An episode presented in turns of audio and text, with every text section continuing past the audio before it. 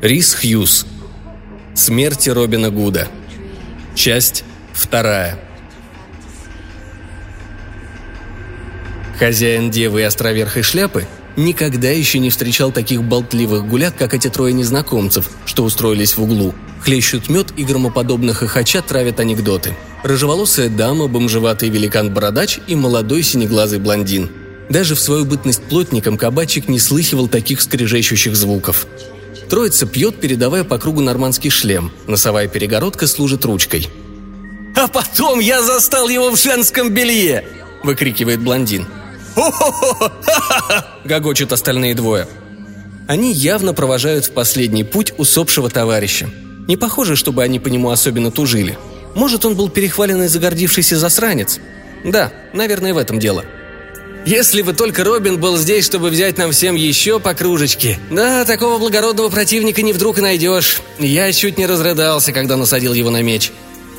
«На самом деле», — бормочет дама, — «он всегда был ужасным скрягой.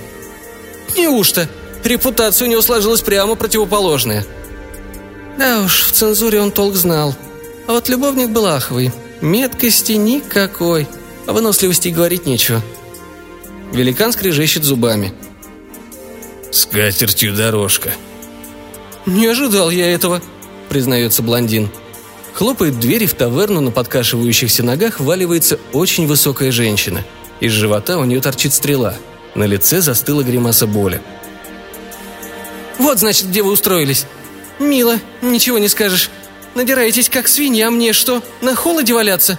Ну-ка, подвиньтесь, помянем как следует». Возле стола имеется лишний табурет. Никто не пытается его убрать.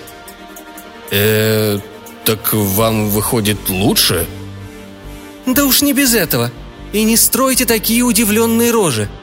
Я царица амазонок и знаю уйму фокусов, чтобы выбраться из передряги. Правда, мужчину целиком в меня еще не вставляли ни разу. Немного жмет, но жаловаться не в моих привычках. Скажите-ка лучше, где это вы раздобыли в лесу черные повязки?» «Разодрали плащ Гая Гизборна». «Лгун, эта модная вещица была красной, а не черной». «Мы покрасили их соком ягод».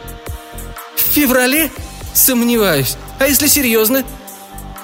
«Мы уже забыли. Вот. Но подобные мелочи очень важны. Секундочку. У меня жуткая боль в тазовой области. Это схватки. Сейчас я рожу. Скорей, полотенце и горячую воду. Поздно.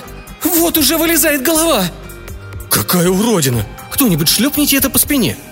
Стиснув кулаки, вперед выступает малютка Джон. Минуточку. Что это там оно говорит, полностью вылезая? Пытается сформулировать свою первую фразу. Как трогательно. Тихо, все слушаем. Они склоняются, приставив ладони к ушам. «К распрострелатской матери сто дубов вам в глотку!» Дева Мэриан закатывает глаза. «Это мальчик, переросток, со взрослого мужчину»,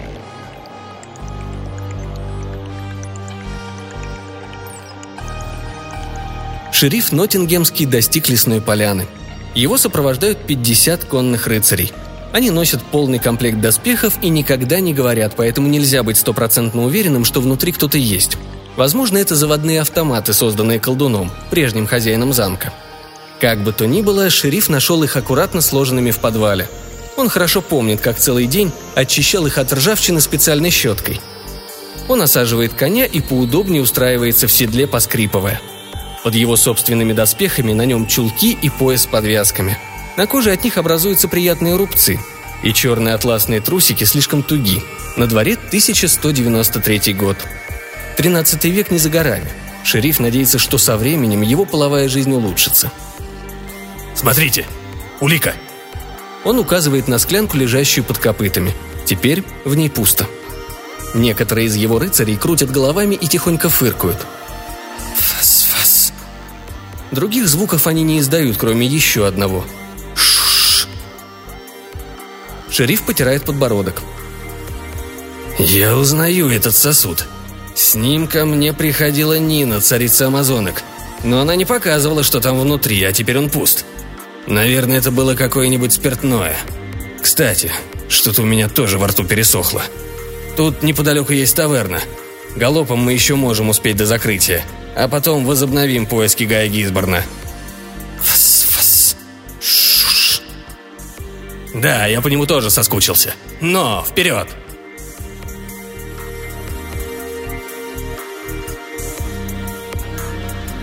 Робин Гуд тычет высокую женщину пальцем.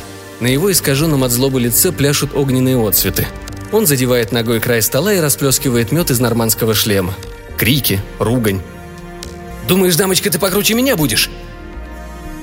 Вместо ответа она отвешивает ему сногсшибательную в буквальном смысле оплеуху. «Коротко говоря, да», – выплевывает она. Он приподнимается на колени, отирает кровь с разбитых губ.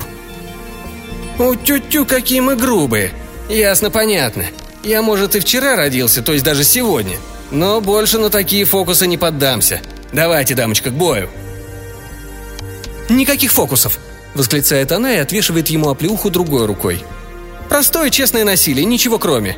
Я давила змей в озере Каратис». Девы Мэриан, малютка Джон и Гай Гисборн стоят вокруг них и хлопают в ладоши все громче и громче. «Мочи! Мочи! Мочи!» Робин Гуд, снова шатаясь, поднимается на ноги. Тут вмешивается хозяин.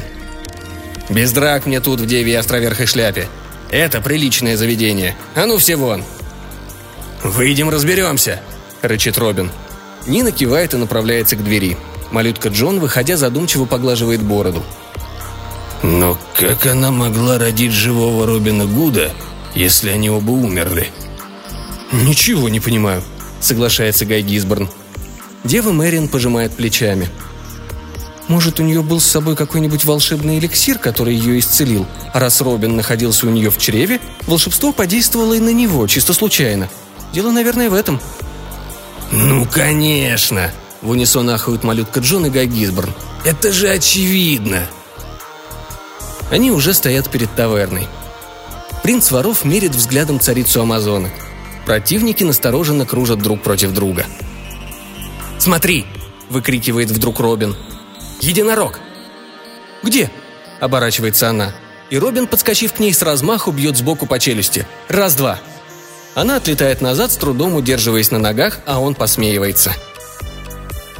«Самый бородатый фокус на свете!»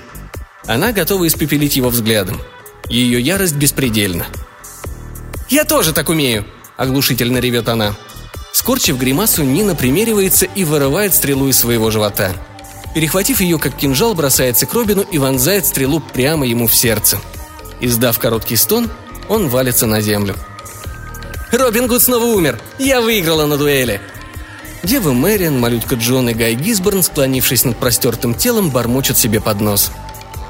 «Боже мой, боже мой!» Умер и умер, и ладно, но его же надо похоронить там, куда попадет стрела. Вот это, черт побери, парадокс. Мы должны похоронить его в нем самом. Ну и влипли.